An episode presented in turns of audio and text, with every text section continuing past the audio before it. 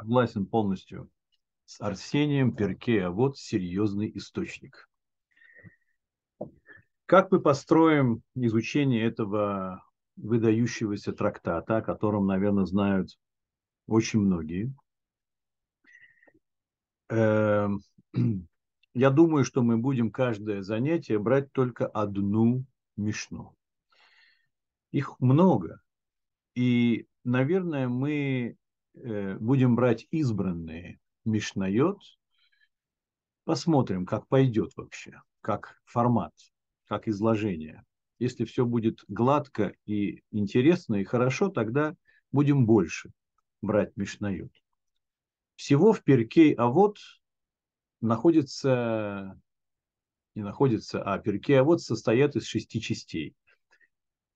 Пять э, глав, скажем так, э, Перкей а вот входит в категорию Мишны, именно как Мишна.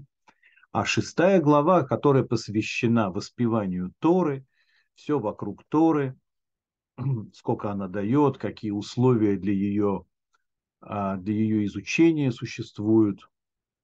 Ну, невероятная красота. Это не часть Мишны, это Брайта, то есть это литература, не вошедшая в канон Мишны, но она сказана в той же тональности, такими же короткими, емкими и глубочайшими высказываниями и изучается вместе с пятью главами. В начале первой главы, с которой мы начинаем сегодня, конечно же, фигурируют мудрецы, оставившие глобальный след в, в еврейском народе, в изучении Торы, как основа всего учения устной Торы. А потом на первый план выходят их ученики, ученики их, учити, их учеников, и так до конца, по такой логике. Естественно, мы могли бы ожидать, и так оно и есть, что первая Мишна первой главы занимается описанием преемственности традиции, преемственности знаний о Торе, начиная от горы Синай и а, заканчивая мудрецами, которые Э, жили во времена второго храма, в начале второго храма. А после этого уже вступают не авторы Мишны, а авторы талмудического учения, которые не входят в эту Мишну, то есть в этот трактат отцов, Перкей Авод. Общая направленность Перкей Авод такова, что а, они поднимают эти главы, поднимают планку, планку служения. Если обычно правоверный иудей должен исполнять все заповеди Торы в лучшем виде, то Перкея вот говорит, что всегда есть куда стремиться. Всегда есть пустоты, которые нужно заполнить. Всегда есть требования, которые человек не торопится брать на себя, но тем не менее эти требования являются частью э, настоящего служения Всевышнему, хоть они и не подпадают под букву закона, но эти требования, безусловно, отражают дух всей Торы.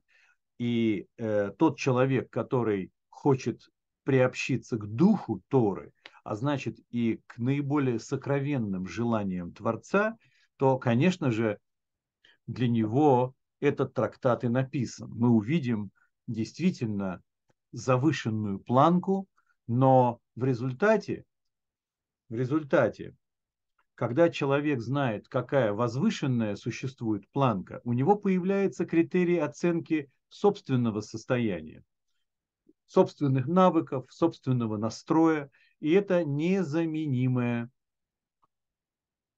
а, незаменимая даже трудно сказать слово сейчас, да, незаменимое условие для того, чтобы продолжать расти. Итак, вот перед вами текст первой Мишны, первой главы трактата Пиркей Авод. Видите, цифра 1 и 1. Почитайте этот текст. Те, кто не читал его впервые, те, кто читал, пусть вспомнит. Тот, кто владеет святым языком, пусть сравнит с источником.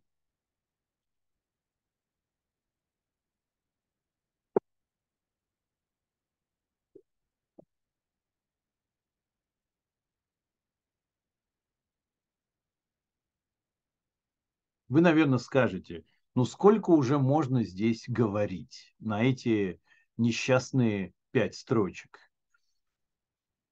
Поверьте, что нам, дай бог, чтобы хватило бы сегодняшнего занятия. Потому что у нас нет задачи просто строчить количество. Мы с вами привыкли по нашим предыдущим занятиям, что качество все-таки это не то, что получается в результате наращивания количества. Нам нужно погружаться. Итак, Моше принял Тору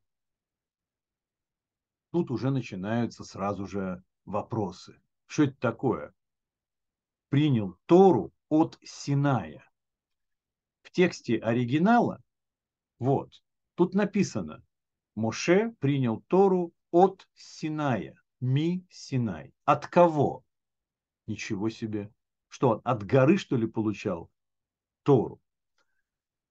А если бы наши мудрецы хотели бы только лишь э, упомянуть географическое место, где Муше получил или принял Тору, то тогда они должны были бы написать Б Синай, в, то есть на Синае, как вот здесь опция дана. Но там написано Ми Синай, то есть от самого Синая. Что же это такое? Если у кого-то возникают вопросы, но строго по течению нашей Мишны, строго по тому месту, которым мы заняты, тогда, пожалуйста, просто пишите в чат, и мы, как всегда, будем реагировать. Пока что принято считать так, что это выражение «принял Тору от Синая» имеется в виду от того, кто раскрыл себя на горе Синай то есть от самого Всевышнего. И как намек, какой намек содержится в этой фразе? Какой смысл может быть за этими словами, что Муше принял Тору от Синая? Дело в том, что у Моше Рабейну, у Моисея и у Синая, у самой горы есть что-то общее. И если мы сейчас обнаружим, что сама гора Синай обладает каким-то уникальным свойством, и этим же свойством обладает сам Моисей, тогда станет понятно, на что намекают нам наши мудрецы, что благодаря тому, что Моисей обладал определенным качеством, которым обладает гора Синай, на которой Тора была дана, тогда будет разумным читать это напрямую, как написано в оригинале. Получил от Синая. Действительно, есть мидраж, очень красивый мидраж, который нам говорит, что перед дарованием Торы на горе Синай еще не было ясно, на какой именно горе будет дарована Тора. Ведь согласитесь, что не было в истории более важного момента. Человечеству просто неизвестно ни одно событие задокументированное, которое бы носило столь подавляющую важность, такое значение имело. Понятно, что горы, если мы представим себе, что они обладают какими-то качествами, то определенно выбирается гора с наиболее подходящим качеством, чтобы именно на ней была дарована Тора. И э, известно из этого мидраша мудрецов, что она была, эта гора, самой низкой из всех гор, которые могли бы претендовать на такое событие в мировой истории, и навсегда войти в аналы истории. Горы, которые обладают большей высотой, более красивыми спусками и так далее, и так далее.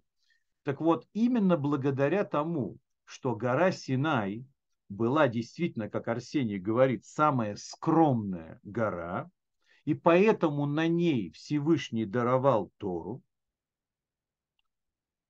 мы начинаем подозревать, что у горы Синай с Моше Рабейну, с Моисеем есть что-то общее. Ведь сказано в Торе, в книге Бемидбар, что Моше Рабейну был самым скромным человеком из всех людей на всей земле. Это значит, что недаром написано в трактате отцов, что Муше принял Тору благодаря тому, что он был похож на гору Синай в своем основном качестве. Если вы спросите, а в чем, интересно, выражалась эта скромность Моше, а, что сама Тора выделяет его на все века, что нету скромнее людей. Объясняют мудрецы, естественно, опираясь на устную Тору и на намеки, данные в письменной Торе, что Моше Рабейну всегда думал, что на его месте любой человек мог бы выполнять эту задачу более успешно. То есть он никогда не ставил себе в заслугу и никогда не гордился этой ролью невероятной в историческом масштабе и всегда думал, что он не дорабатывает. Согласитесь, что это дорогого стоит.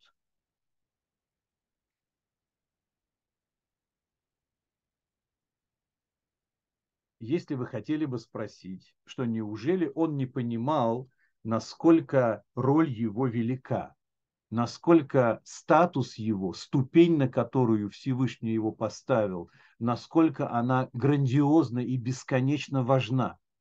Понимал, конечно, понимал, отдавал себе отчет. И даже понимал, сколько блага он в своей жизни принес еврейскому народу и в результате всему миру. Понимал. Но речь идет о внутреннем состоянии. Гора Синай, друзья, не забывайте, что это тоже гора.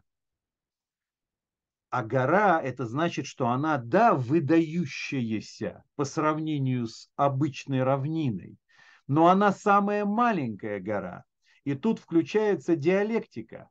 Быть с одной стороны горой, но с другой стороны быть самой маленькой горой. И это примерно описывает облик Моисея. Дальше.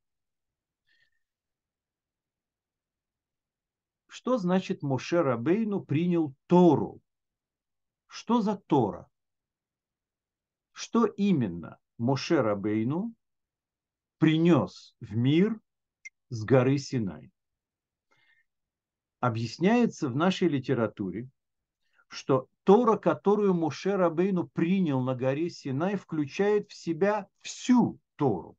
Имеется в виду и Пятикнижье, которое потом записал, и пророков, которые были записаны в другие времена, и писания, записанные другими великими мудрецами, и устную Тору, то есть Мишну и Талмуд, все, что когда-либо, когда-нибудь будет предъявлено миру в любом поколении, он получил на горе Синай все. Откуда мы знаем об этом? Ну, во-первых, по поводу устной Торы.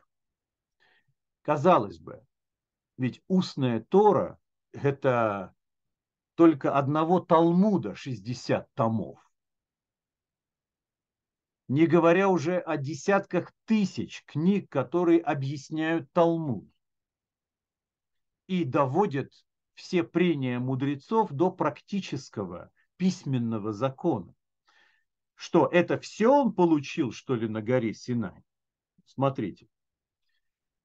Для этого надо понять одну простую вещь, что письменную Тору нельзя исполнить, не имея рядом с ней Тору не записанную, устную Тору, которая объяснила бы, что имеет в виду письменная Тора. Вот, например, написано в Торе, что в шаббат нельзя исполнять никакой работы. Ну и что с этим делать? Что с этим делать? Ведь если тебе не сказана конкретика и никакой критерий тебе не дан, то ты любое движение можешь признать работой. Может быть, одевать ботинки – это работа. Почему нет? Почему нет? Может быть, это работа. Там же не написано, что является работой, которую нельзя исполнять. Но мы-то знаем, какие именно работы нельзя исполнять. А какие именно работы?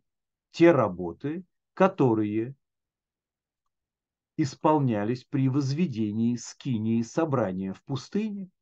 А откуда мы знаем, что именно эти работы, 39 работ, со всеми ответвлениями и схожими работами нельзя исполнять в шаббат? Очень просто.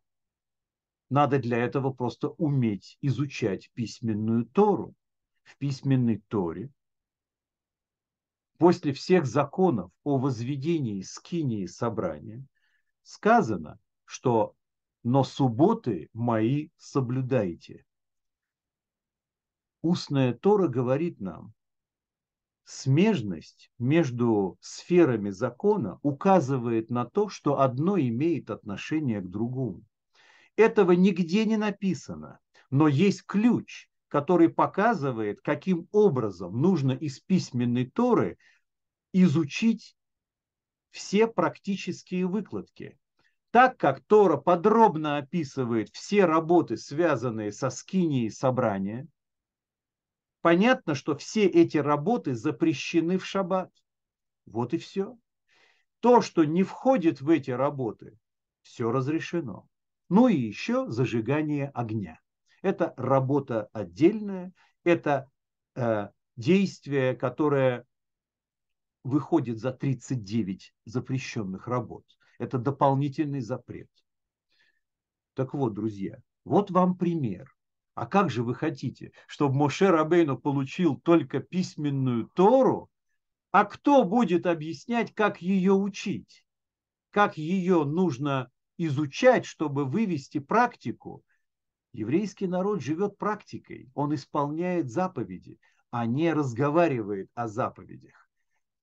И получается, что у тебя есть целые трактаты в Талмуде, например, которые занимаются лишь одной, одним словом. В Торе сказано «летикзоль». Что такое ликзоль?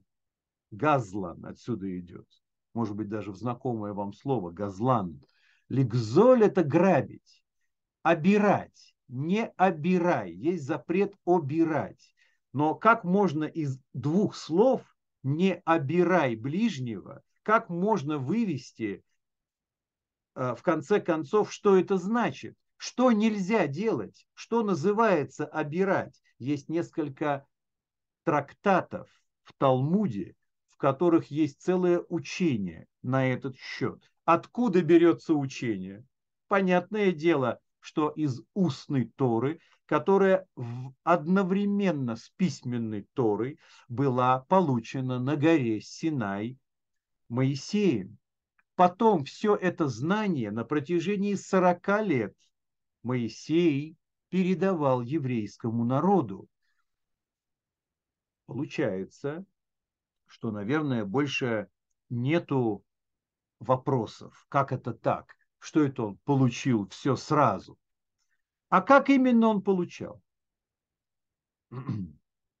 Во-первых, намек нам дан в самой Торе. В книге Исхода, в книге Шмот, 24 глава, 12 стих. Там сказано, «И сказал Всевышний Моисею, поднимись ко мне на гору и будь там, и я тебе дам, слушайте внимательно, каменные скрижали и Тору и заповеди, которые я записал, чтобы,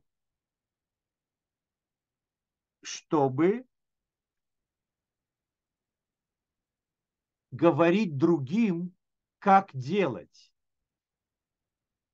И мудрецы в одном из трактатов Талмуда, они разбирают этот стих на несколько частей. Что значит «я дам тебе каменные скрижали»? О, это 10 заповедей на горе Синай. Вот эти две огромных скрижали с десятью заповедями. А что такое тогда Тора? Значит, Тора – это не 10 заповедей. 10 заповедей – только часть Торы. А Тора – это 5, 5 э, книг письменной Торы, которую нужно всю жизнь вашу, то есть всю историю вашу до прихода Машиаха изучать и читать публично. Как вот принято читать публично всю Тору в течение одного года. Итак, а что ж такое тогда заповедь? Разве заповеди не написаны в Торе? Зачем нужно еще Всевышнему было сказать, я тебе заповедь тоже дам? Это значит, что Всевышний передал Моисею все частные законы, касаемые каждой из заповедей Торы. А что значит, которые я написал? О, а это уже книги пророков, книги писаний, которые потом становятся, э, входят в категорию письменной Торы. 24 книги Танаха считаются письменным, священным писанием. А что такое, чтобы их преподавать? Легоротам – это уже Талмуд, это уже дальнейшие поколения, в которых, в которых лишь разворачивается все это знание, приобретает объем, конкретизацию, вплоть до отдельных действий в рамках исполнения каждой из заповедей. Так вот, все это, и письменную Тору, и пророков, и Писание, и Мишну, и Талмуд, и Шулхана Рух, все это передано Моисею на горе Синай. Дальше. Муше Рабейно Тору, Пятикнижие, записал сам. Пророки и Писания были записаны пророками и мудрецами поколений. А вот детали исполнения всех заповедей и все, что в еврейском народе нужно об этом знать, они передавались из поколения в поколение устным образом от учителей к ученикам. Их не записывали, их даже нельзя было записывать.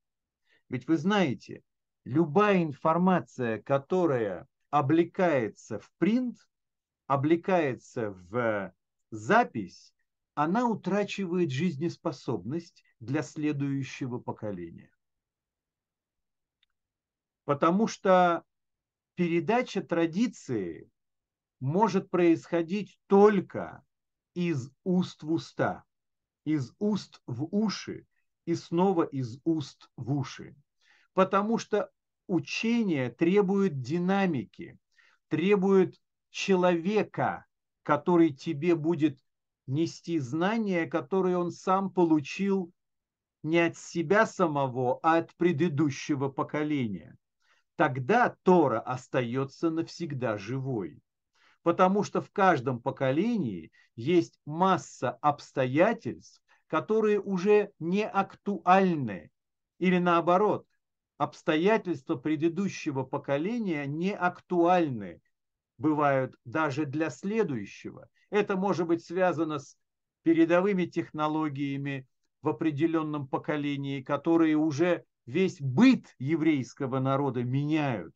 А значит, что должны быть мудрецы, которые, получив предыдущую порцию традиции, они содержат ее живой и живо реагируют на все вызовы современного мира. Вы думаете, откуда такое может быть, что сегодня, как только выходит какой-то новый прибор, сразу же на него набрасываются опытные, мудрые раввины и препарируют все действия, которые связаны с этим прибором, и выносят вердикт по поводу его кошерности или некошерности для, например, использования в шаббат, использования на кухне, и так далее, и так далее, во всех сферах закона.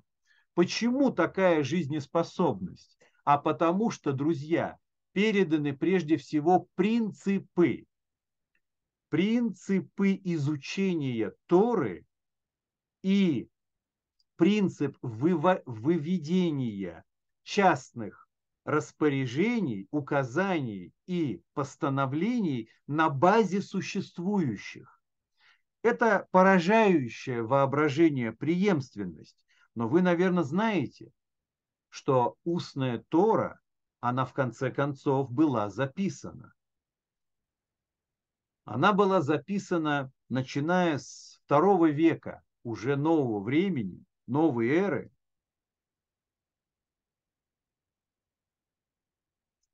По одной простой причине по одной простой причине. А, еврейский народ претерпевал в то время очень непростые времена. Э, подавляющее большинство евреев жили на Святой Земле, которая была разорена. И многие евреи уходили в другие места и создавали диаспоры. Это было время великого рассеяния потому что римляне не оставили, не оставили камня на камне, и там не было перспективы воссоздать э, изучение Торы, а значит, что была опасность, что те, которые уходят в разные места, с чем они уходят? Они же не смогут все время по зуму, например, слушать указания мудрецов. Но не было зума еще тогда. Поэтому Раби Иуда Анаси живший во втором веке, начал записывать Мишну. Вот, кстати, мы учим одну из его Мишнает. Это его запись. Вот этот вот, то, что здесь мы видим. Как бы то ни было, изначально устная Тора передается из поколения в поколение э, э, устным образом. А что изменилось с того момента, как она стала записываться, а потом превратилась, извините, в Талмуд? Море, океан Талмуда. Смотрите, как получилось. Раби Иуда Наси записал Мишну, шесть огромных трактатов, в которых э, отражено все устное знание, полученное из всех предыдущих поколений. Он был последним звеном устной передачи. Он взял и приготовил продукт такой огромной концентрации, что потом целые века мудрецы Талмуда разбавляли эту концентрацию, выявляя из этой концентрации всю информацию, которую не сказал Раби Иуда Анаси, которая заложена во всех этих Мишнает, в этой Мишне, но она не дается напрямую. Талмудическое учение, которое записывалось веками, на протяжении четырех-пяти веков а, делался Вавилонский Талмуд. Иерусалимский раньше был закончен. Но Вавилонский Талмуд – это основное учение еврейского народа. Там жили величайшие мудрецы. И их подробный анализ коротких, записанных фрагментов устной Торы, он просто поражает даже искушенное воображение. Они просто взяли и возродили устную речь всех поколений. Они э, забрались в этот экстракт и породили чудовищное по объему учение. Но это учение уже хватит до прихода Машиаха. Там есть все, на все поколения. Так вот, хочу вам сказать, после того, что мы отвлеклись, а,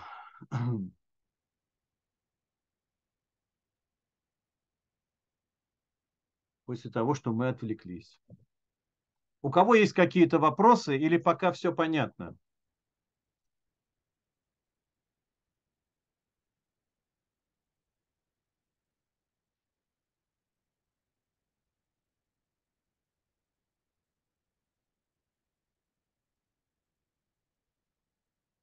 Пока видно все понятно. А, вот у кого-то появился вопрос. А, вроде понятно. Это такой оксюмарон. Вроде и понятно. Нет. Нет, Влад.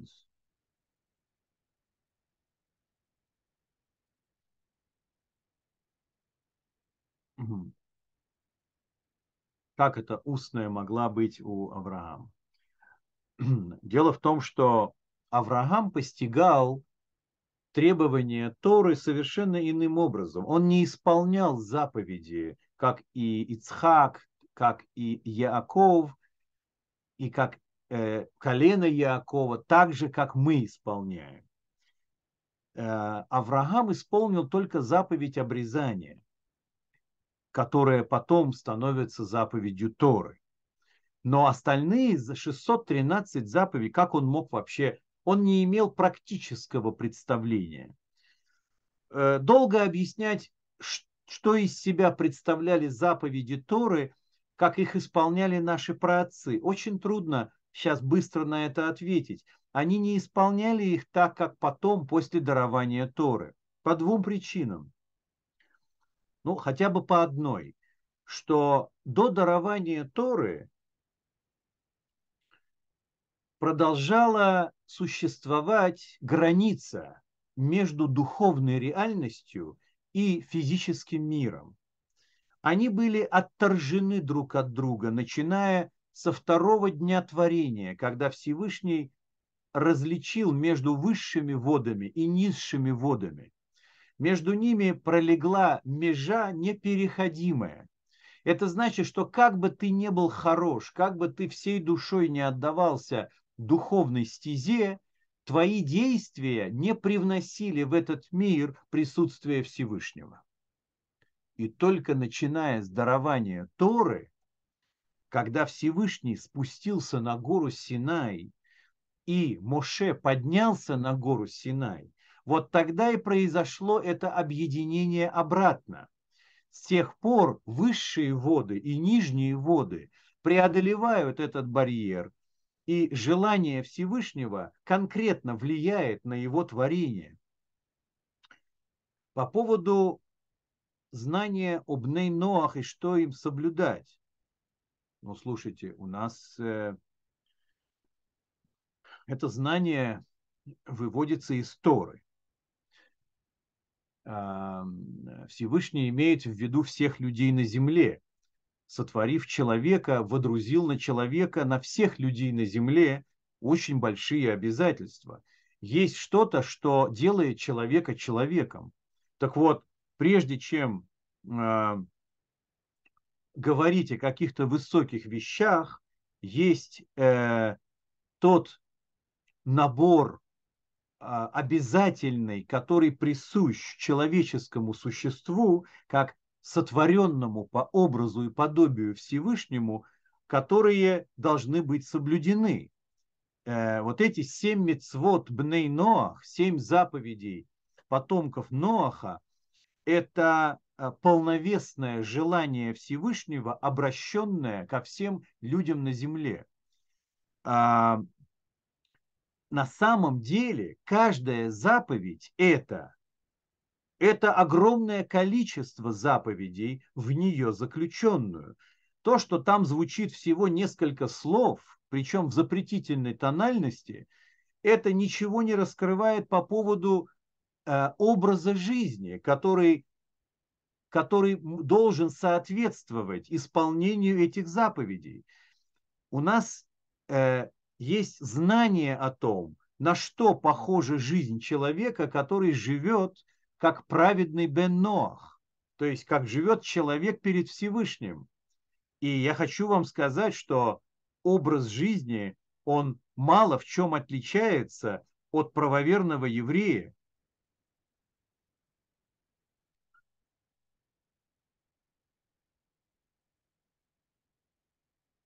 Так, Манефа начинает задавать вопросы. Берегись. Для чего образовалась такая цепочка?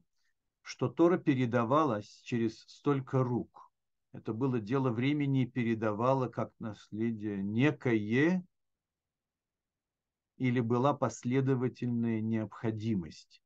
То есть Манефа спрашивает, это что, в угоду обстоятельств, связанных с историчностью жизни человека, она так передавалась, либо же она должна была проходить через некую трансформацию, то есть то, что нужно для самой Торы. Я правильно понял ваш вопрос, Манев?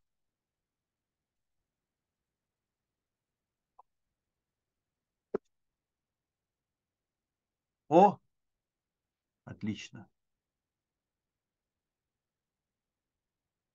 И то, и другое одновременно. А это две вещи, которые не, невозможно различить между ними.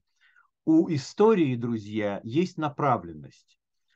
Э, направленность в чем-то вызывающая сожаление, в чем-то мы хотели бы уподобиться жителям 2000 лет назад, воспринимать мир так же, как они.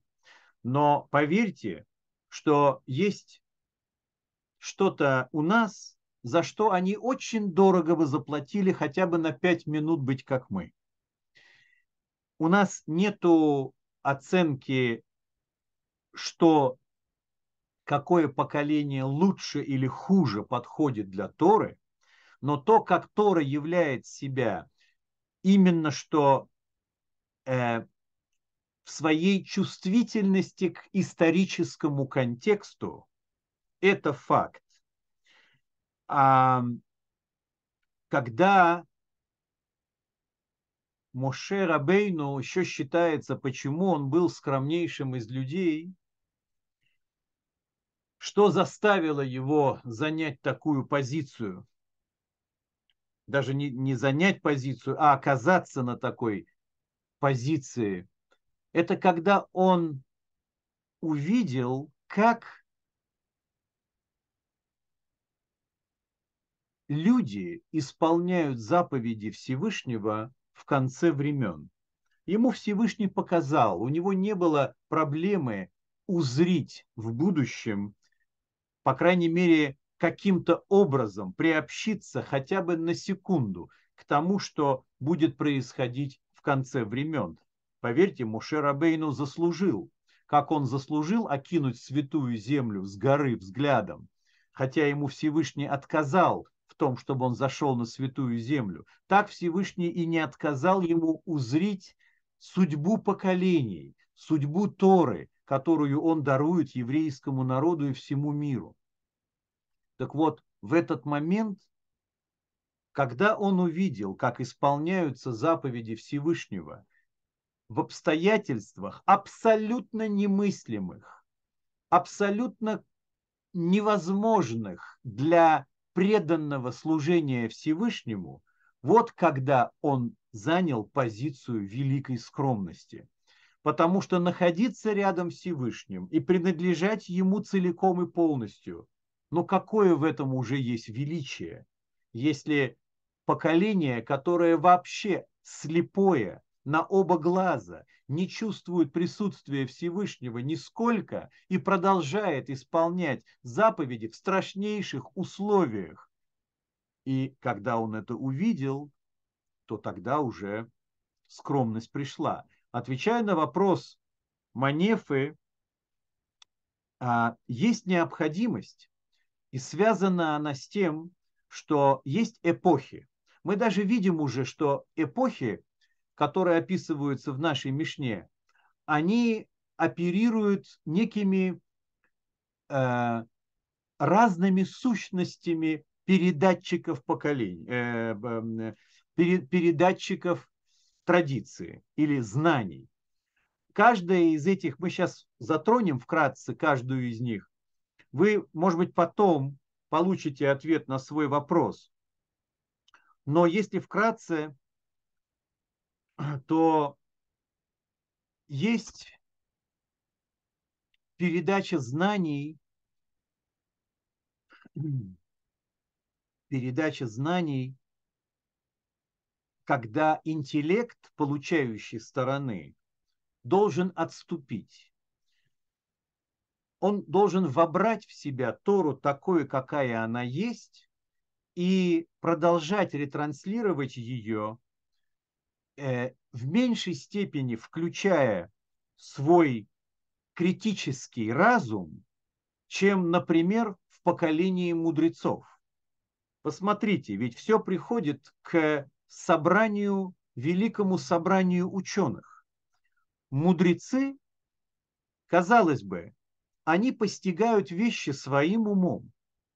Пророки постигают вещи не своим умом. Всевышний через них передает Тору. А ученые, мудрецы, они делают запрос, и они получают то, что они спрашивают. То есть их э, запрос интеллектуальный, запрос всей души, к принятию Торы целиком, это дополнительный, э, дополнительное условие для того, чтобы Тора по-другому зашла в этот мир. Когда Торе понадобилось зайти в этот мир через интеллект, великое собрание ученых, и выйти из бесконечной сферы э, э, вот этого вот непостижимого откровение Всевышнего, и настало время, чтобы Тора постигалась в уме людей, вот тогда и родилось поколение ученых, когда пророчество иссякло в еврейском народе. Так вот, подобно тому, как, отвечая на вопрос, а что, обязательно пророчество должно было иссякнуть для того, чтобы появились мудрецы? Ответ – да. И это не случайное происшествия. Это не по каким-то там проступкам пророчество иссякло, а потому что пришла пора по-другому Торе заходить в этот мир.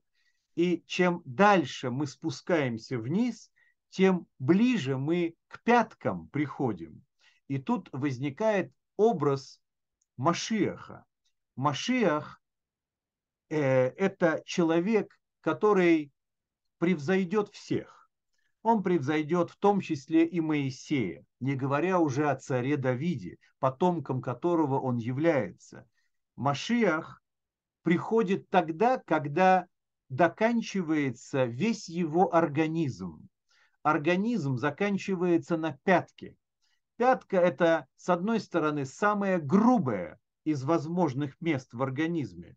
С другой стороны, без пятки ты не можешь стоять больше полуминуты. И получается, что с одной стороны это самом низу, но с другой стороны, благодаря пятке держится все тело, включая голову, включая корону на голове. И если корону дает нам Муше, Моисей, первый Машиах, то последний Машиах дает нам всего Всевышнего, но уже на уровне пятки. Пятка это завершающий этап, соответствующий нашему времени. Поэтому наши души такие нечувствительные, поэтому наши знания такие ограниченные. Поэтому наш внутренний мир такой непостоянный. Мы принадлежим совсем иной эпохе. И это объективно. Это не то, что там кому-то кажется так, кому-то так. Мы действительно упираемся в дно. Но на этом дне заканчивается прохождение Торы по всем, по всем ступеням, а значит, что Тора заходит в самую толщь материи этого мира для того, чтобы приготовить этот мир окончательно к раскрытию сущности Творца. Я бы так это бы описал. Э, ответ нормальный на данном этапе?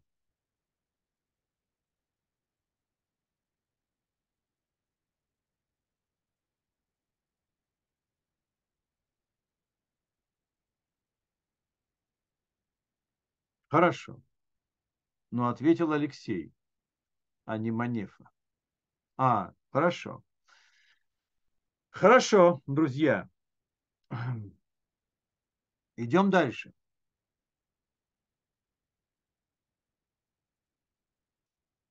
Идем дальше. Посмотрите внимательно.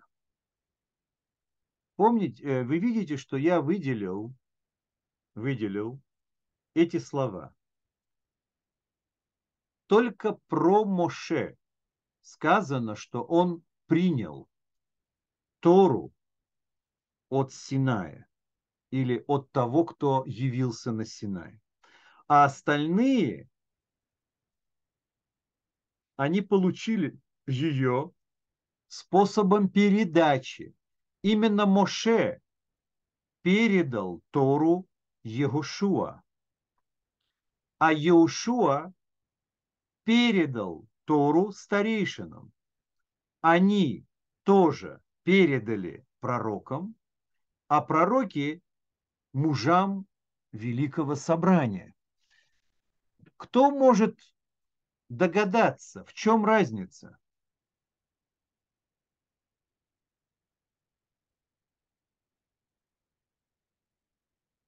О.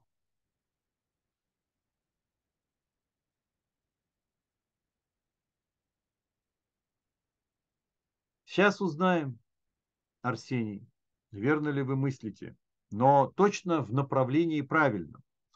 По крайней мере, ваш вопрос содержит в себе слово целиком. Так вот, смотрите, вкратце можно сказать так. Вкратце можно сказать так, что а, Моше Рабейну, Моше, передал вот это слово, которое на святом языке, мессара, лимсор, Лимсор – это передавать. Мессира – это передача. Но про самого Моше сказано, что он кибель. Отсюда слово кабала. Да? Кибель – получил. Он является первым звеном, но ему не была передана, как говорит Арсений, Тора целиком. Вы скажете, ничего себе, мы-то думали, что хотя бы Моше получил Тору целиком. Так вот, смотрите, когда речь идет о том, что кто-то кому-то что-то передает, то он вкладывает в эту передачу все, что у него есть. Он выбирает достойного получателя, оценивает его способность вобрать в себя все, не теряя ничего. Поэтому цепочка передачи Торы, она опирается на слово «передал». Действительно, каждое из звеньев было способно вобрать в себя все, что получили от Моше. Тогда почему про Моше не сказано, что Всевышний передал ему Тору? Что, жалко, что ли? Хотя бы, чтобы выдержать стиль. Но, друзья, у нас тут не до стилистики у нас есть намек в этом. Смотрите.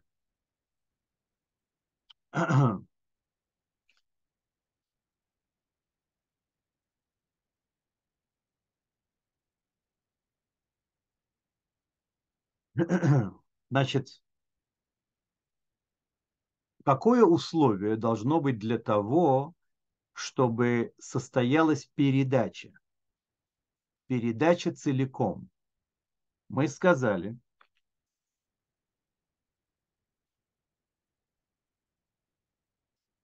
Так, одну секундочку, я просто не хочу ошибиться в последовательности.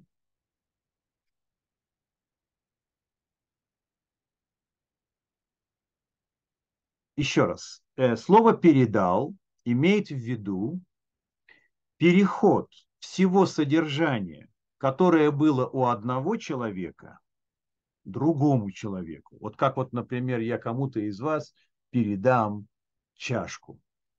А я ее от себя, хоть я ее не потеряю, если речь идет о передаче знания, да, но я ее передаю вам, ведь я собираюсь э, уйти в другой мир, но если я хочу передать другому поколению, и я забочусь о том, чтобы я к себе ничего не оставил, чтобы не перешло дальше. Я передаю всю Тору Иушуа, и он дальше остальным.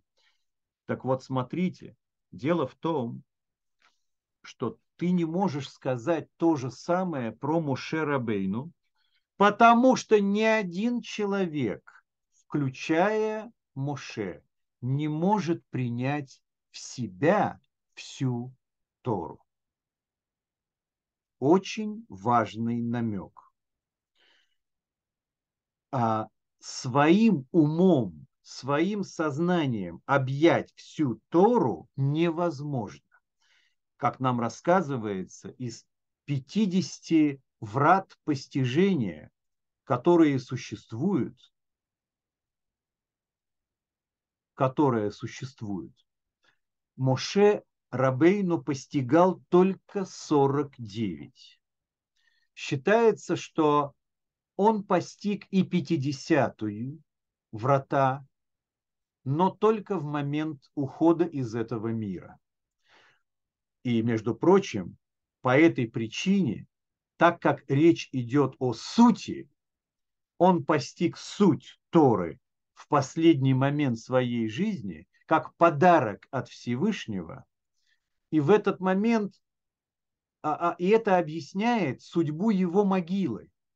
Вы знаете, что никому не известно, где находится могила, в которой лежит Моше Рабейну. Почитайте в Торе это место.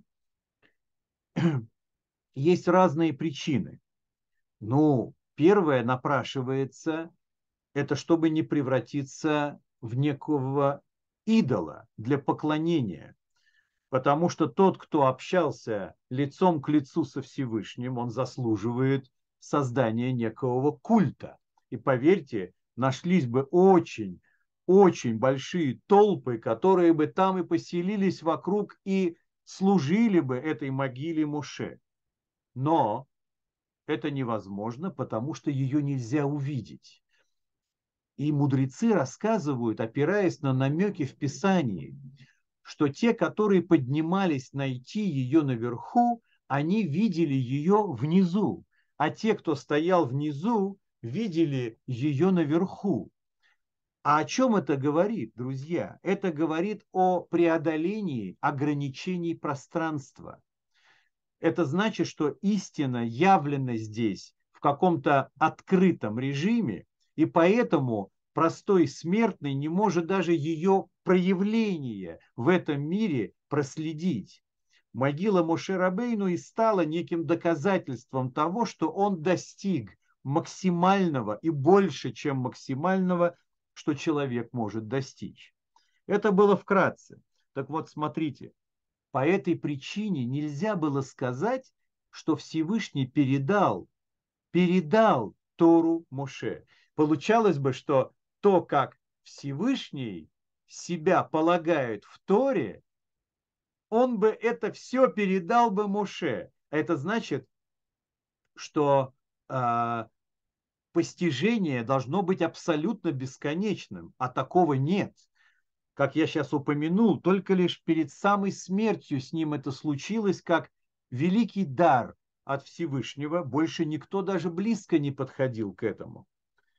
Так вот, друзья, когда мы говорим про кого-то, что он кибель, кибель, это значит, что он вобрал в тот сосуд человеческий, максимально широкий, но ограниченный. Слово кибуль, например, означает вместимость. Киболет – вмещаемость. Поэтому тот, кто получает, он получает по своим меркам. А тот, кому передают, он получает то, что ему передают но только потому, что тот, кто передает, сам ограниченный. Понятно, да? Идем дальше. Кто такой Иушуа бен Нун? На самом деле, друзья, то, что здесь сказано, что Муше Рабейну э, передал ее Иушуа, вы что, думаете, что больше никто, кроме Иушуа бен Нуна, не обучался у Моисея Торы? Еще как. Моше заботился о том, чтобы всякий, кто желает, мог постигать, сколько хочет Торы. Он постоянно преподавал была целая система, система преподавания Торы. Когда Моше э, записывал очередной фрагмент письменной Торы, он начинал объяснять все законы заповедей, то есть устную Тору. Сначала он говорил всю Тору Аарону, своему брату, первосвященнику. Потом он говорил Аарону и его двум сыновьям.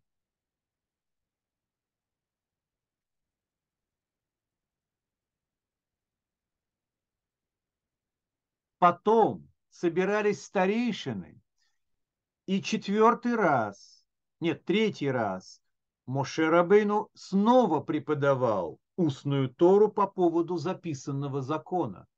А потом уже старейшины наделяли знаниями тысячников, сотников и так далее.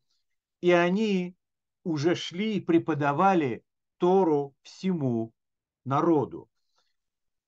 То есть это не то, что Иушуа единственный, кто блестяще соответствовал роли ученика.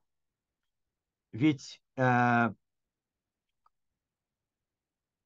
причина, по которой он был определен как единственный ученик, была в том, что он был единственный, кто удостоился стать лидером еврейского народа после смерти Моше.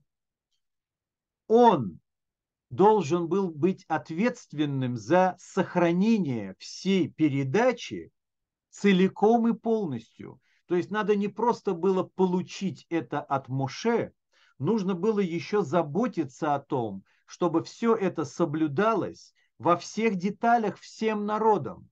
А для этого нужно быть преемником Моше, не просто одним из учеников. Поэтому, когда говорит Всевышний Моше Рабейну такие слова, возьми себе Иушуа бин Нун, на русском переводится Иисус Навин. Я предпочитаю Иушуа бин Нун. И сам Всевышний говорит, человек, в котором дух,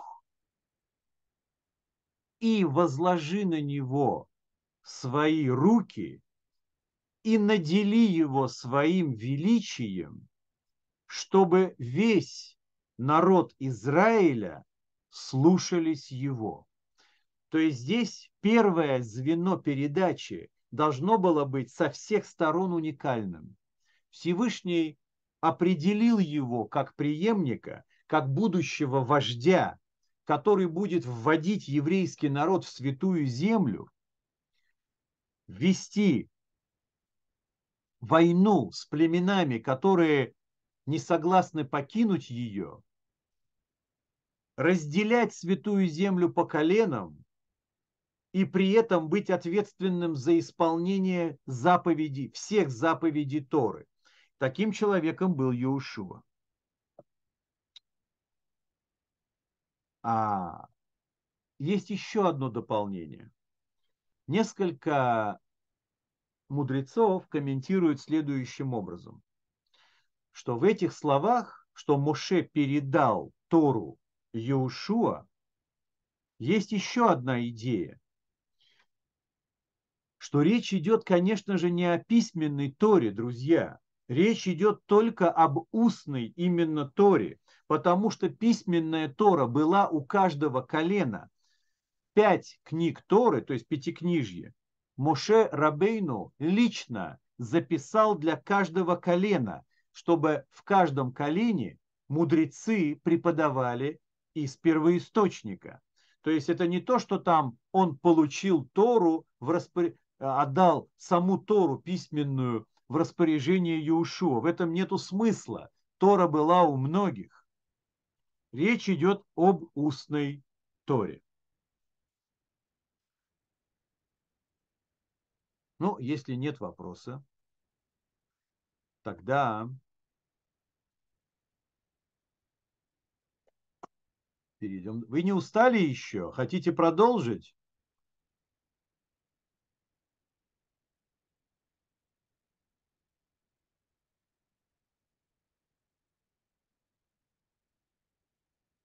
О, Влад подобрел.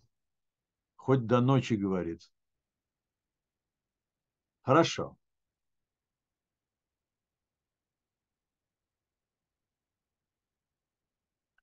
Галина, когда говорят о том, сколько раз нужно читать Тору, что вы имеете в виду? Ведь когда говорят об изучении Торы, не говорят о том, что ее... А, вы об этом. Вообще, когда... Мне тоже, когда я был от всего далек и слышал, что вот эти люди изучают Тору целыми днями, я подумал, так они же наизусть уже давно все знают. Только потом до меня дошло, что речь идет не о том, что ты читаешь Тору. Кстати, саму Тору да, читают три раза в неделю, недельную главу. В шаббат всю главу читают, в праздники читают отрывки. Но изучение Торы – это совсем не письменная Тора. Изучение Торы – это Талмуд, это Мидраш, это Аллаха, это Кабала, это хасидизм и это мусар. Много чего есть в Торе. Это все изучение Торы, потому что все черпает из чего? Из письменной Торы. Хорошо. Кому передал Иешуа? Иешуа передал Тору старейшинам. Что за старейшины? Старейшины фигурируют несколько раз Сначала они фигурируют в Торе, те, которые сопутствовали Моисею, те, которые были посвящены во все тайны. Это был некий глаз всей общины, огромного как бы народа, который в пустыне передвигался.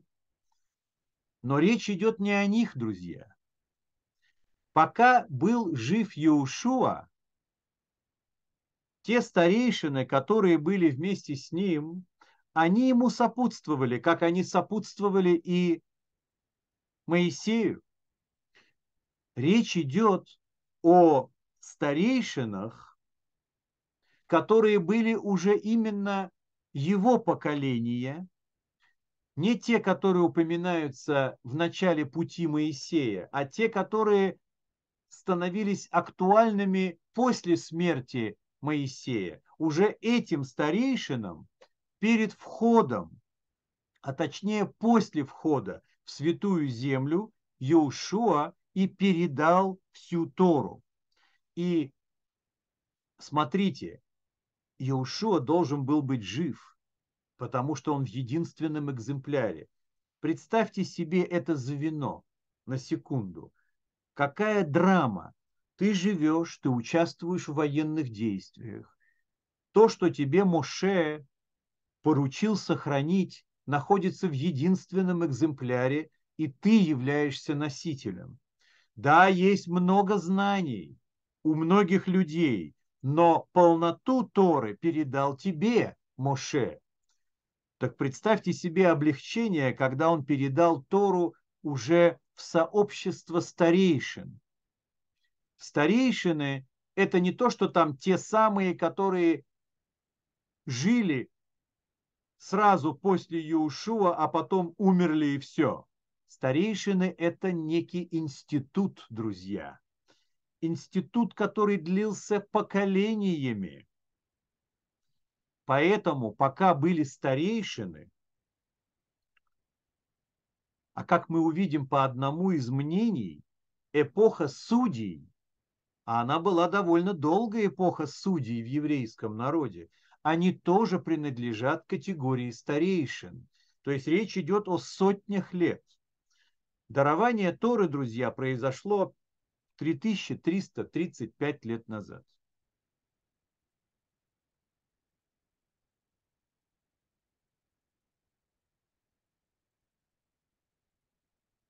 Да. В 2000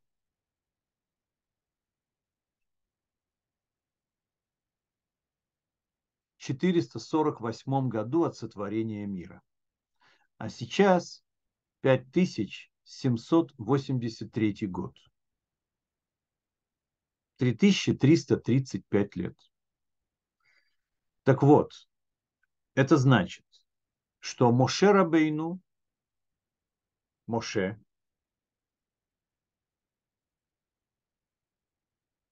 прожил еще 40 лет –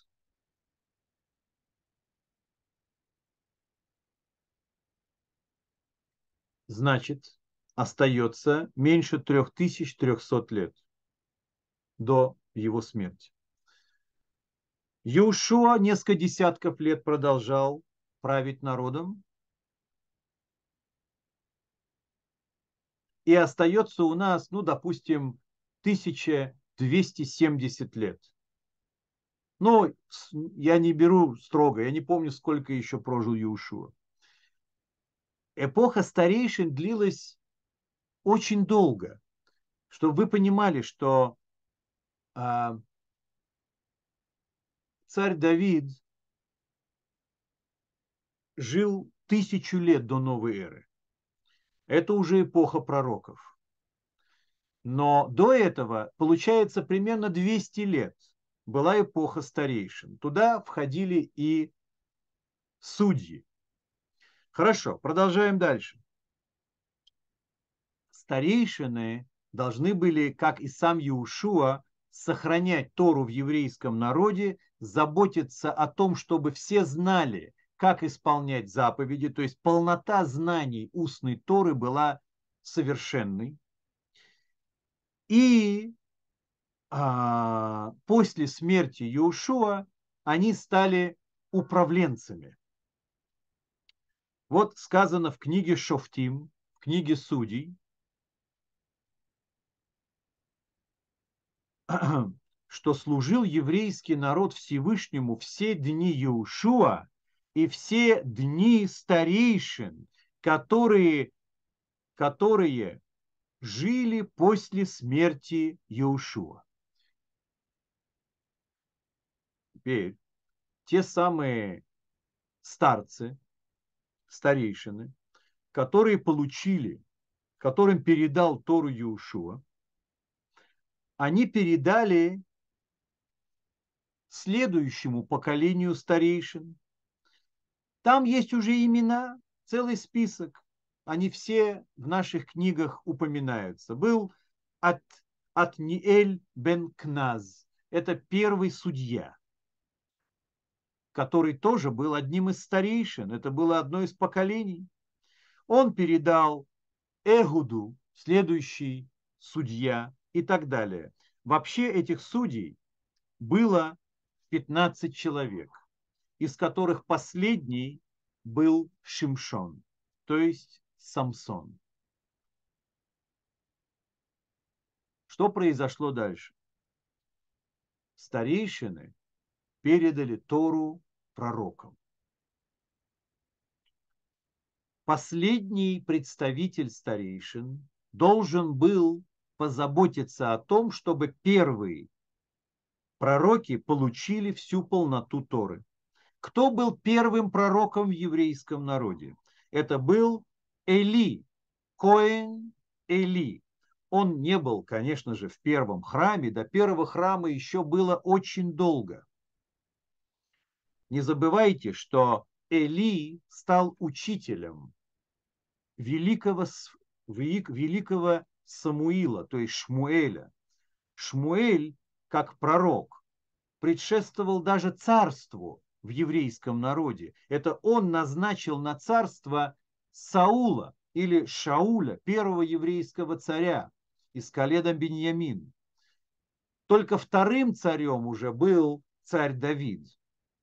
Но Эли открыл череду пророков, и этих пророков насчитывается 18.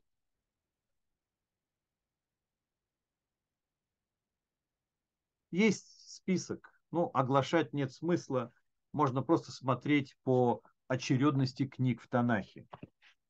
Хотя есть те, которые не очевидны. Хорошо, друзья, мы не будем останавливаться сейчас на специфике, хотя Манефа, конечно, бы хотела, чтобы я остановился на специфике. Что добавило пророчество к передаче Торы? И вообще, насколько важно, что этими звеньями в передаче устной Торы были именно пророки? Что добавляет их способности к пророчеству? Хороший вопрос. Есть объяснение на этот вопрос. Но, как ни странно, мудрецы все равно предпочтительнее. Да, как в Талмуде есть такая фраза, что мудрец предпочтительнее пророка. Да, в, каком, в каком смысле? А это удивительно, но так оно и есть. Пророки в своем постижении отдают себя целиком и полностью в самозабвении Всевышнему. И он говорит через их гортань мудрецы не отключаются, мудрецы запрашивают, и мудрецы получают такие тайны в Торе, на которые не способны даже пророки. Например, мудрецы постигают божественные инстанции, рассказывая нам о них намного выше, чем источник живого пророчества, даже пророчества Моисея. Как бы то ни было, сейчас это не тема нашего разговора. Нам важно увидеть следующую передачу. Пророки передали Тору, то есть целиком передали Тору великому собранию ученых. Что, кто это такие? Смотрите. Это были лидеры еврейского народа, знатоки Торы, которые включали, между прочим, промежуточное звено. Они получали Тору от трех пророков последних – Хагай, Захария и Малахи. Последний пророк в еврейском народе – Малахи. А кто был первый из тех самых людей Великого Собрания – это был Эзра. У нас есть книга Эзра в Танахе. Есть Эзра, есть Нехемия. Они пришли из Вавилона для того, чтобы отстроить второй храм. После 70 лет изгнания в Вавилон и событий пуримских с царицей Эстер стали возвращаться на святую землю и отстраивать храм. Так вот, кто взял бразды правления за возобновление еврейской жизни на святой земле? Кто должен был позаботиться о чистоте возвращения к истокам, сохранению всего, что было донесено до этого поколения? Вот эти люди, которые я сейчас вам и вкратце перечислял. Там же были и Даниэль, и Хананья, и Мишаэль, разные известные из наших писаний люди. Так вот, друзья, почему они называются людьми великого собрания или мужи великого собрания? Почему великого? Вы не поверите. Считается, что им удалось вернуть славу Всевышнего на прежнее место. Что это означает? Смотрите, в книге Дворим, то есть в книге Второзакония, 10 глава, 17 стих написано «Бог великий, Бог могучий, Бог грозный». Эти три эпитета в Торе обозначают бесконечную славу Творца. Великий, могучий и грозный. Так вот, смотрите. Пророк Еремия, пророк Ермияу, вот здесь, в предыдущих звеньях, когда он пророчествовал во времена разрушения первого храма, он в своем пророчестве сказал такую вещь, 32 глава, 18 стих. Бог великий и могучий, и не назвал его грозным. Дальше Даниэль, друзья. Даниэль, который жил в эпоху пленения Вавилона, он сказал, Бог великий и грозный, но опустил слово могучий. То есть, когда мы читаем эти тексты, тот, кто действительно хочет много знать и понимать, он видит все эти вещи. Мудрецы говорят нам, а вот мужи великого собрания, они сказали, что во время разрушения храма, когда Ермияу не захотел назвать Всевышнего грозным, потому что какой же ты грозный, если эти нелюди бегают по святая святых и отправляют свою нужду. Какой же ты грозный? На что сказали мужья великого собрания, так в этом-то грозность и сохранить, э, и, и состоит, что он дает злодеям, порабощающим его народ, и не наказывает их сразу, в этом грозность Всевышнего. И вообще, если бы не грозность Всевышнего, разве может этот гонимый, одинокий народ выжить в этом одиночестве среди народов мира? Это исключено. То есть они вернули грозность. Они объяснили, что вы превратно поняли и долготерпение Всевышнего, и вообще как бы необоснованно не увидели, что в этом его максимальная грозность, и вернули это слово в молитву. То есть поэтому наша молитва начинается с обращения к Богу великому, могучему и грозному. То, как в Торе. А пророки отобрали грозность. Вы понимаете, да? Дальше Дальше. Что мы можем еще сказать? На этом хватит. Знакомство с персоналиями закончено. Хотя будьте уверены, что если бы мы затрагивали бы весь аппарат комментариев на Перкей Авод,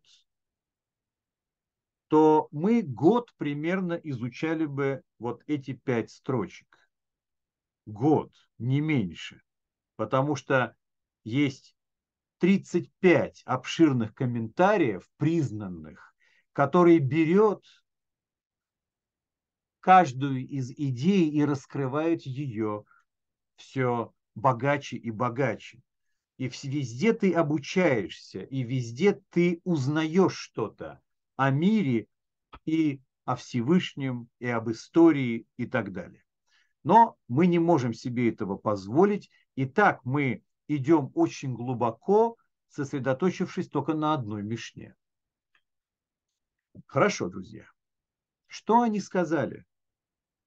Они сказали три вещи. Кто это они?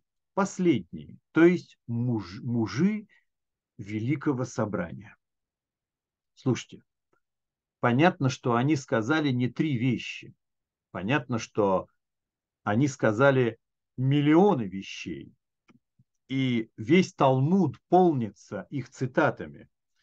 Но здесь, здесь имеется в виду квинтэссенция их посыла еврейскому народу. Так как они являются последним звеном, друзья, передачи устной Торы, они должны сказать такие вещи, которые станут маяком для всех лидеров всех поколений. Ответственность невероятная. И поэтому выделяют из их учения Раби Иуда Наси, автор Мишны, выделяет только три. Посмотрите. Будьте умерены в суде. Ну, здесь перевели как «судите без спешки». А, ну, в общем-то, это правильный перевод. Вот, будьте метуним. Да? Модерато, метуним, умеренными. Но имеется в виду не торопиться. Как темп в музыке, модерато. Так вот, смотрите. Судите без спешки. Кому обращаются мужи Великого Собрания? конечно же, к судьям, которые профессионально судят, и ко всем раввинам, ко всем мудрецам Торы, к которым приходят люди, чтобы помогли разобраться им в дилеммах и так далее. Ну, либо при разборе конфликтов. Так вот, когда, когда перед вами предстанет истец и ответчик. Или, например, есть какое-то сомнение, какой закон должен работать в данный момент и как правильно его трактовать в данной ситуации, вы должны досконально и долго заниматься каждым вопросом, как только нет ясности, однозначности, то есть чего-то такого, что не требует дополнительного рассмотрения. Как только есть что-то, что требует дополнительного рассмотрения, ни в коем случае не торопиться. Почему? Потому что очень часто дополнительные обстоятельства для судьи всплывают после того, как он выделяет для рассмотрения больше времени, которые не видны за поверхностью случая. На самом деле этот э, закон отрицает прецедентное право. Обычно, я не знаю, я не знаток судебных систем, я знаю, что всегда спорят прецедентное право, да, либо разбор по факту, либо анализ каждой отдельной ситуации, несмотря на близость по составу и обстоятельствам. Так вот, это против прецедентного права. Это значит, что если ты видишь что-то похожее на предыдущий случай, или из опыта ты уже понимаешь, о чем идет здесь речь, не торопись определяться со своим решением, ты должен относиться к каждому случаю, как будто это абсолютно новый случай и никогда ничего подобного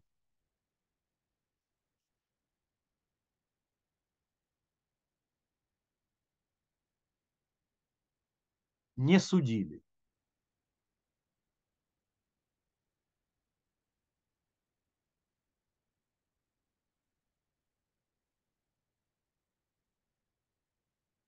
Ну, Манефа, так как все-таки это, конечно же, имеет отношение к тем, кто обладает авторитетом судьи, ну или человека, который должен принять решение по закону.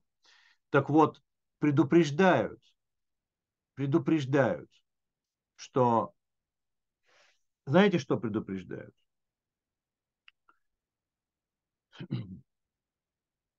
Что спешка при принятии решений, будь то в отношении двух сторон, которые судятся, будь то торопливость в определении закона, как нужно правильно что исполнять, тебя никогда не оправдает в случае ошибки. Это тот самый момент, что сама спешка приравнивается к проступку. Понимаете, какая здесь сложная вещь? Или, как сказали по поводу изучения Торы раввинами и мудрецами, что если ты ошибся в своем личном изучении, а потом дал неправильный совет другому, то это близко, близко тебя судить как за преднамеренный грех. Казалось бы, ну ты просто неправильно понял и рассказал другому. Но ты почему неправильно понял? А значит, ты не дошел до достоверного знания.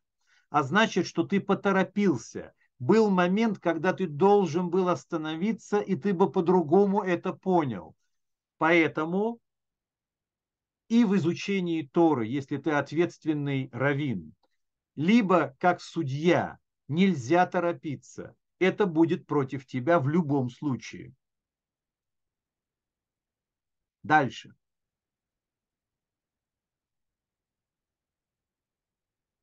Что значит выводите в люди как можно больше учеников? Ну, скажем так, перевод вольноватый.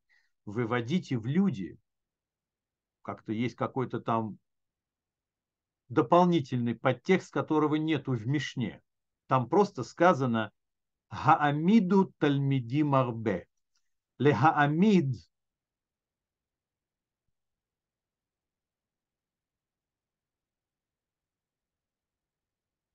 Что такое лехаамид? Это ставить на ноги. Действительно. И казалось бы, это подходит на выводите в люди. Но, извините, выводите в люди, это как будто дай им профессию, чтобы они обустроились в жизни. Что значит выводите в люди? Мне не нравится такой перевод. Здесь именно что ставить их на ноги именно в качестве будущих продолжателей традиции, а не выводите в люди. Это ошибка в переводе. Видно, они опираются на какой-то левый комментарий, иначе мне непонятно. Но я вам объясняю это, исходя из оригинала. То есть поставьте много учеников. Вы скажете, ну так это же легко. На любом педсовете тебе скажут такое. А нет, друзья. Есть причина, по которой они настаивают, чтобы учеников было много. Посмотрите. Дело в том, что множество учеников более-менее обеспечивает сохранность Торы. Чем больше людей много знают, тем меньше риска, что какой-то компонент соблюдения заповедей или обычаи, либо постановлений мудрецов будет утрачен. Соответственно, кроме этого, друзья, очень мало учеников становятся подлинными представителями Торы в каждом поколении. Избранные ученики, один из тысячи, один из пяти тысяч учеников становятся законодателем, к мнению которого прислушиваются множество праведных евреев. Их очень мало. Поэтому чем больше будет выборка из учеников, тем больше шанс, что появятся те, которые способны на многое. Дело в том, а, чтобы вы понимали, они не просто так на ровном месте такое говорят. Просто было очень стойкое мнение у одного великого мудреца, которого звали Рабан Гамлиэль. Рабан это значит, он просто, он больше, чем раби, он больше, чем учитель. Рабан это как прям вот над всеми учителями. И вот он, например, что делал? Он отбирал себе учеников для преподавания. То есть у него был проходной бал. Он говорил, как бы вывешивая почти вывеску на своем доме учения Торы. Всякий ученик, чья внешность не соответствует внутренности, не зайдет в мой дом. Что это значит? Это значит, что ты можешь быть благородным на вид, ты можешь быть образованным на ум, но ты можешь обладать дурными качествами. Ты можешь быть гневливым, ты можешь быть сладострастным, ну, в разрешенных вещах.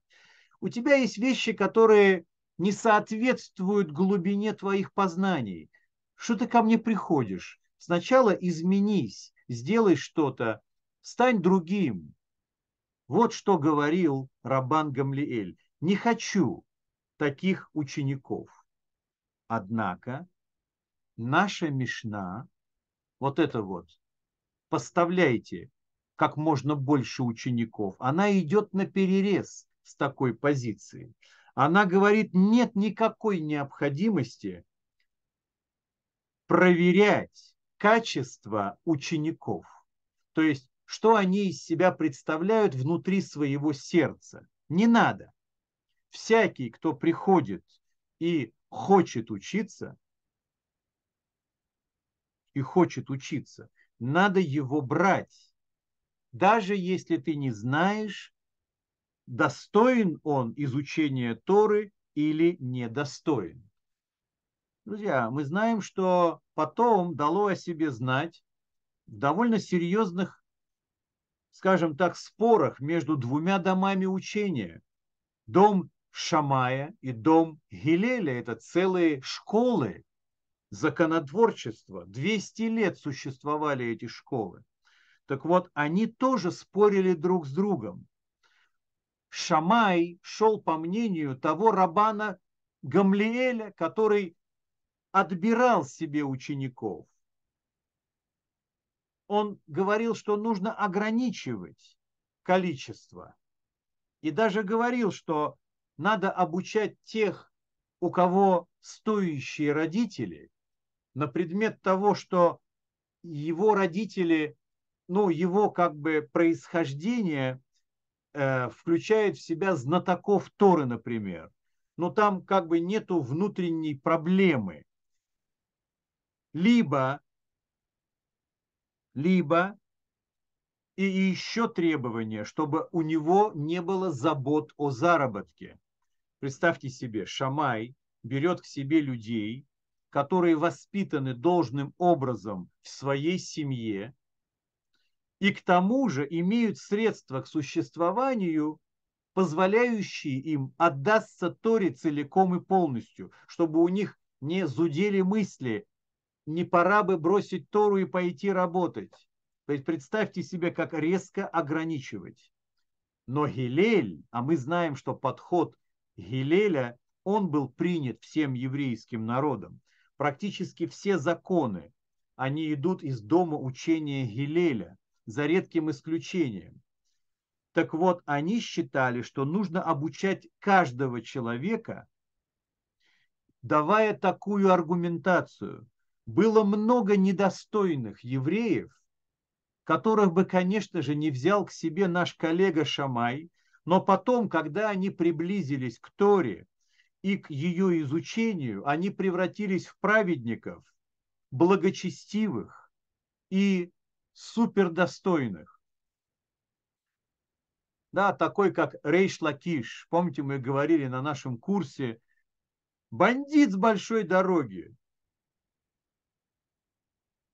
И в одночасье отдал себя Торе и стал одним из великих мудрецов.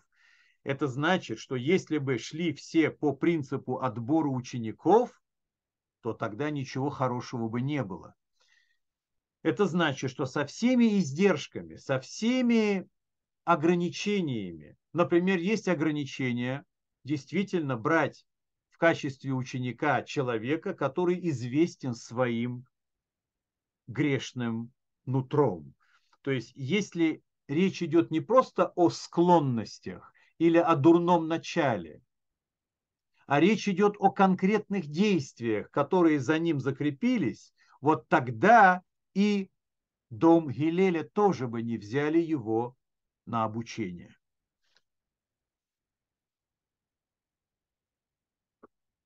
Дальше. Знаете, как интересно?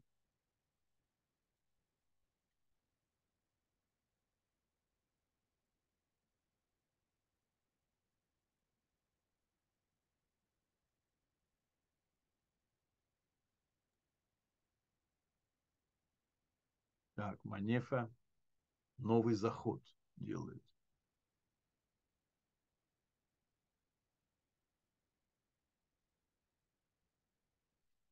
Э, может, может ли это все относиться к, относиться к тому, что именно всех нужно, не осудив того, кто и зачем в реальности пришел, но саму Тору от всех оградить?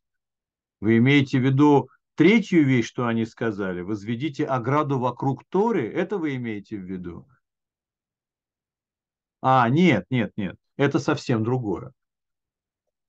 Иначе бы было бы написано, что они сказали только две вещи. А это же третье полноценное указание. Поэтому давайте посмотрим. Пока что хочу вам сказать очень красивое место. В Талмуде написано про учителя, который обучает недостойного ученика. Они оценивают это так. Всякий, кто преподает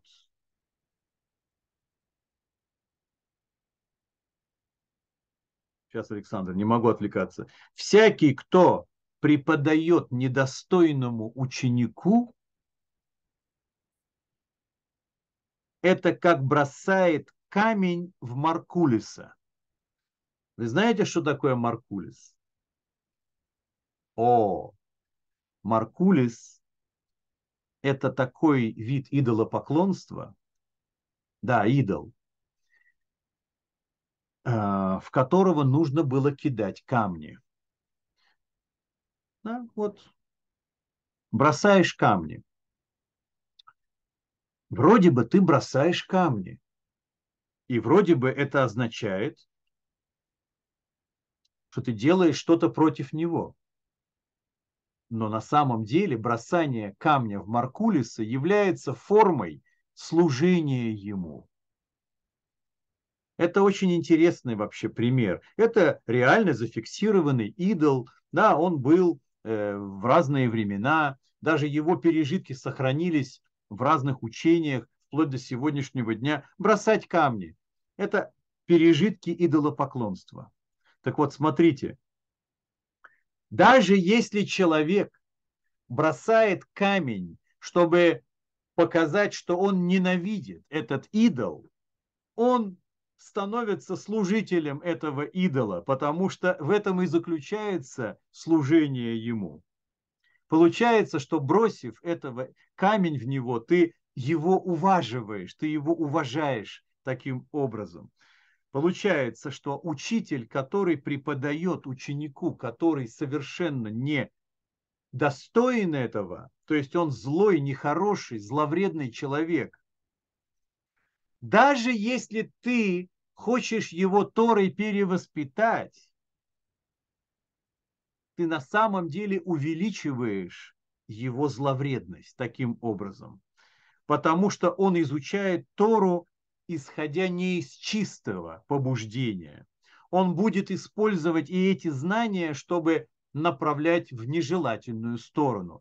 Это поэтому и сравнивается с тем, как ты хочешь наказать идола, а ты этим самым его только поддерживаешь. Очень красивая аналогия.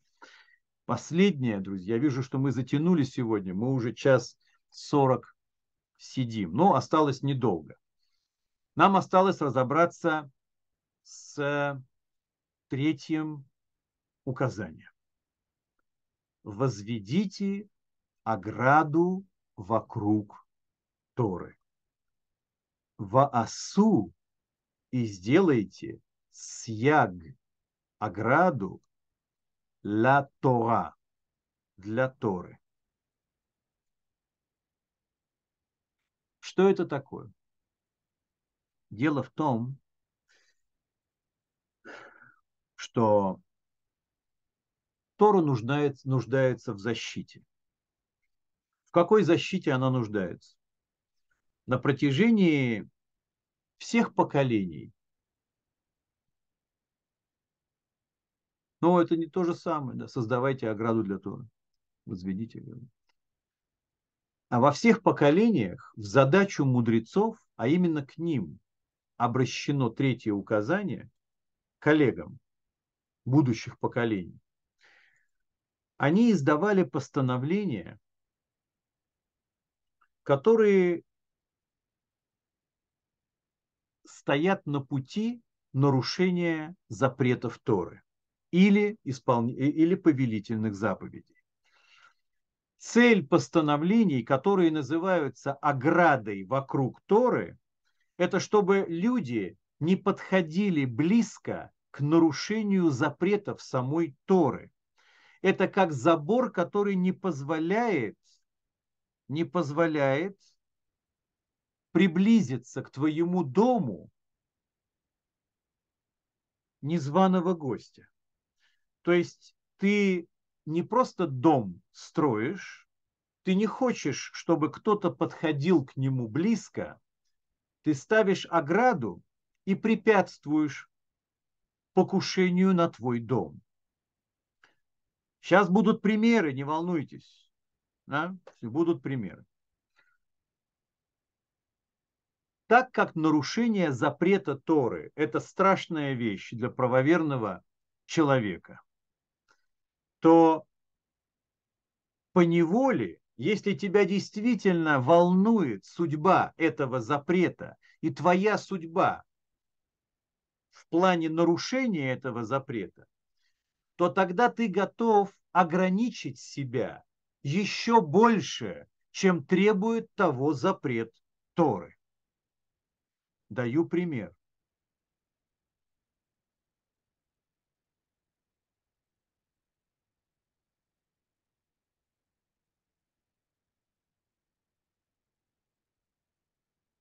Даю пример. Вы знаете, наверное, что э, в сфере отношений между полами существует очень большое притяжение. Это притяжение настолько велико, что мудрецы сказали в Талмуде, что нет гарантий, нет гарантий, нету гаранта в этой сфере. Это значит, что даже самый праведный человек может в одну секунду упасть в огонь страсти. В одну секунду. Нет, в одну, конечно, не упадет. Если он очень праведный человек, вряд ли он в одну секунду упадет. Но встать на путь, который приведет к этому, запросто. Для того, чтобы это не случилось, сначала скажу вам да, по поводу... Нет, да, скажу про это. Мудрецы постановили, как ограду для Торы,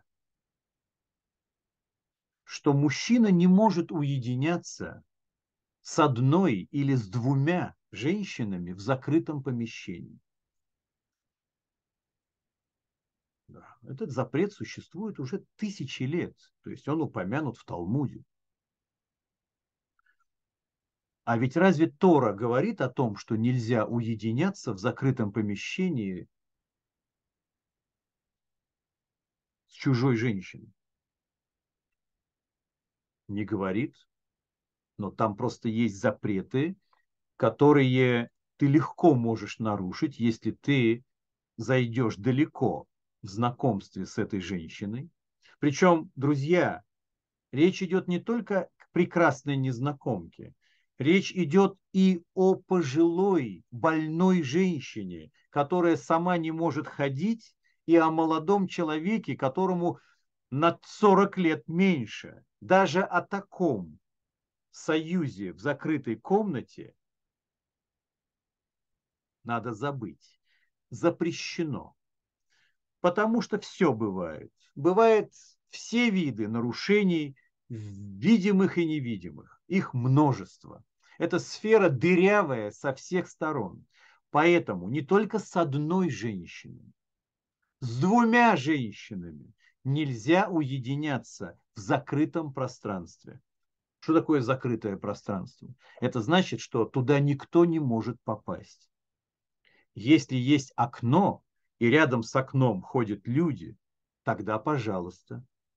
Если в лифте едешь, пожалуйста, если лифт может остановиться на любом этаже. И если сейчас не три часа ночи. В три часа ночи и лифт нельзя. В машине ночью тоже нельзя быть вместе, потому что нет людей, которые вас видят. И так далее, и так далее. Вы знаете, в каком случае можно находиться с двумя женщинами одновременно в закрытой комнате? Есть только один случай. Когда эти женщины между собой свекровь и невестка. Потому что одна не даст другой, чтобы случилось что-то непоправимое. Они никогда не договорятся. Поэтому можно быть с ними. С двумя другими нельзя всегда договорятся. Короче говоря, я дал вам пример очень простой. Нет ему места в Торе. Там ничего не сказано по поводу уединения. Но мудрость мудрецов поколений, она ориентирована на контекст, на реальную жизнь. И если осторожность нужна для того, чтобы не нарушить запреты Торы, то изволь ее исполнять. Постановления мудрецов приравниваются по строгости к самой Торе. И не только потому, что хотят просто поднять статус этим запретом. Нет, просто Всевышний в своей Торе сказал следующую вещь. Откуда вообще мы знаем, что нужно возводить ограду вокруг Торы? Открывайте книгу Ваикра, третью книгу Торы, 18 главу, 30 посук, то есть 30 стих. Там написано «И охраняйте мою охрану». Это значит не охрану. Ну да, охраняйте то, что я сказал охранять мудрецы сказали, сделайте охрану для тех вещей, которые я сказал охранять. И потом, друзья, в Торе сказано, что Всевышний наделяет мудрецов в каждом поколении этими полномочиями. То есть это не то, что там самозванцы пришли и начали городить здесь самодурные законы святость Торы настолько пронизывает их мудрость, и их преданность и богобоязненность, что они делают большое одолжение еврейскому народу, что не дают им переходить через даже эти ограды. На самом деле, так как был вопрос по поводу, а, по поводу Бней Ноах, то все эти запреты подлежат оградам. И если вы прочитаете серьезный кодекс для народов мира, вы увидите, что количество оград огромное, потому что работает тот же принцип. Человек никогда не может быть гарантом собственной праведности. Поэтому мудрецы и предпосылают ограду. Александр спрашивает, может ли женщина уединяться с двумя мужчинами? Это имеется в виду. Или может ли два мужчины, двое мужчин уединяться Слушайте, это детали уже. Я а, два мужчины с одной женщиной, э, там есть э, дополнительные условия. Зависит от места, да, э, находится ли это в недоступном месте на природе, там, где никого нет, находится ли это в жилом помещении, нежилом. Есть множество всего. А, два мужчины друг с другом, пожалуйста, пожалуйста, сколько угодно. Я вам скажу более того. Я не знаю, как сейчас американские раввины решают вопрос двух мужчин, так как сегодня это почти что две женщины, как мы знаем, наверняка там есть какие-то более суровые вещи. Не знаю, хороший вопрос. Кстати, я знаю другую вещь. Я знаю, что, я знаю, что только в последнее время э, законодатели запретили спать в одной кровати двум мужчинам. Да. Раньше можно было запросто, потому что не были подозреваемы в каких-то интересных вещах. Но последние, по-моему, 150 лет это исключается. Да? То есть касаться друг друга нельзя точно. Идем дальше. А, давайте, эта тема бесконечная, поэтому давайте в другие разы. У нас еще очень много будет для этого возможностей. Не торопитесь выкладывать все свои вопросы.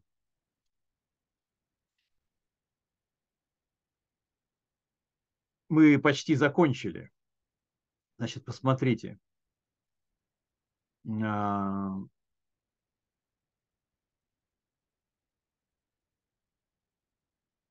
помимо каких-то постановлений из и подзаконных актов, есть еще наказание. Да, сегодня они не используются, это было раньше, в предыдущие времена, за определенные поступки, которые Торой не возбранились, то есть не запрещены Торой, но они, э, например, носят развратный характер. Э, например, когда муж с женой занимаются этим на природе, и их могут увидеть. Это просто били палками. Нет, просто били, наказывали – позорное наказание и отпускали потом. Но сам факт наказания физического – это введение мудрецов. Э, есть еще много-много-много разных действий, которые Торой напрямую не, защищ... не запрещены, но они призваны поддерживать какую-то мораль в обществе. Иногда э, потом даже отменяются некоторые постановления, если перестает быть а, актуальным. Дам вам хороший пример. Вы, наверное, знаете, что во время первого храма а, напастью было идолопоклонство. Идолопоклонство было интересно э, для многих представителей еврейского народа, потому что ведь это было единственное человеческое сообщество, которое отказалось от многобожия – вокруг на протяжении полутора тысяч лет после дарования Торы не было ни одного сопереживающего. Люди носились со своими идолами, со своими башками, и, конечно же, это была огромная индустрия. И естественно, что были такие, которые покупали себе какого-нибудь идола и прятали себе где-нибудь под кроватью, и при этом ходили в храм. Ну, позорная вещь. Сейчас невозможно понять, как это можно было делать.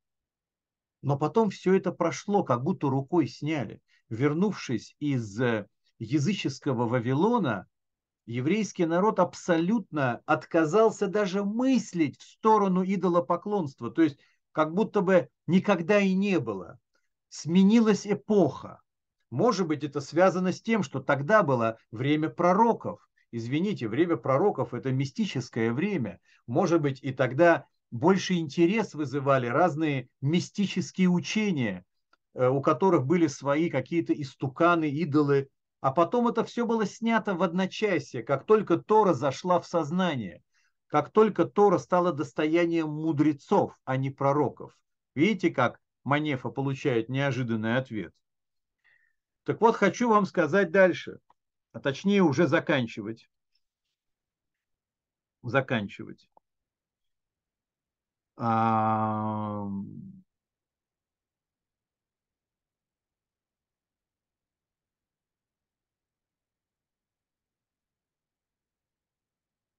в этом своем указании они дают как бы очень дорогой совет, который оказался необходимым для всех поколений еврейского народа вплоть до сегодняшнего дня.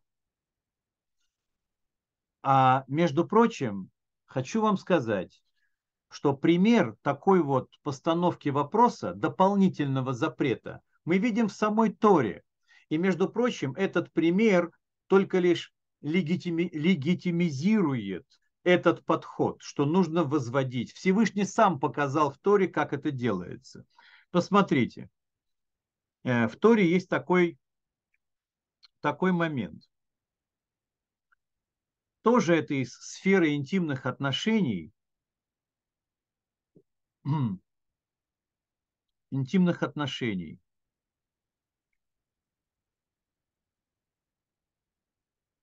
Секунду, я просто потерял из вида. Наверное, это... А, вот, конечно. Значит, написано в книге Ваикра по поводу запрета а, быть э, вместе со своей женой в нечистые дни. Ну, причем в нечистые дни, пока она не очистится, пока не окунется там и так далее. Так вот, а, на самом деле с ней нельзя только быть вместе, то есть соединяться, соитие запрещено. Но Всевышний добавляет одно слово в Торе. Там написано, что в эти дни не приближайся к ней. А знаете, что значит не приближайся? Это значит не трогай ее. А зачем добавлять не трогай ее? Что они, маленькие дети, что ли? Они не знают, в чем разница между подержаться за ручки или дойти до конца. В Саити, конечно, все знают. Зачем тогда добавлять и не приближайся к ней?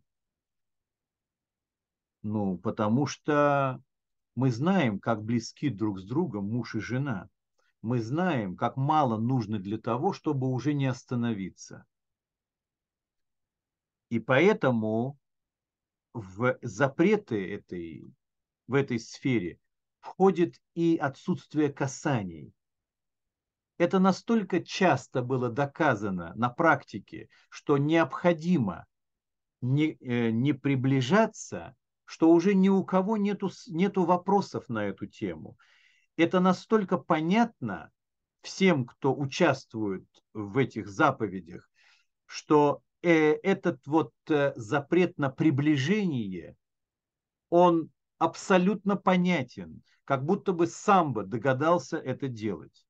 Так вот мы видим, что сама Тора дает нам пример, что хоть сам запрет касается непосредственно соития, но запрет распространяется и на касание на приближение. Так вот, хочу вам сказать, что мы практически закончили нашу первую мишну. Ну, первый блин, не знаю, насколько он был комом или не комом, но я знаю, что он длился два часа. И это очень много. Что у вас есть сказать по этому поводу? Только что-нибудь очень короткое, потому что все уже утомились. Ну, прежде всего я.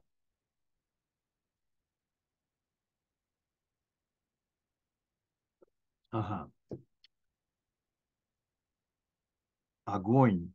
Арсений, спасибо. Смотрите, мы будем с Божьей помощью с вами встречаться.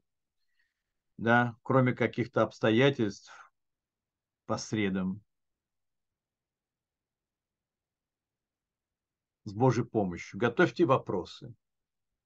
Я буду стараться готовить э, интересную подачу для следующих Мишнайот. Мы увидим целый человеческий мир.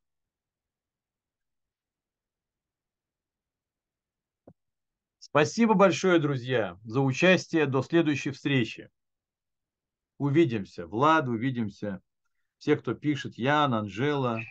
Спасибо, спасибо. О, Фредди. Фредди, правда, поздно пришел, я обратил внимание. Работа, работа. Я только закончил репетировать недавно. Я, еду в метро. Я шучу. Вы один Всем из наших привет. самых постоянных участников, поэтому никаких претензий. До свидания, друзья. До встречи. Всего доброго.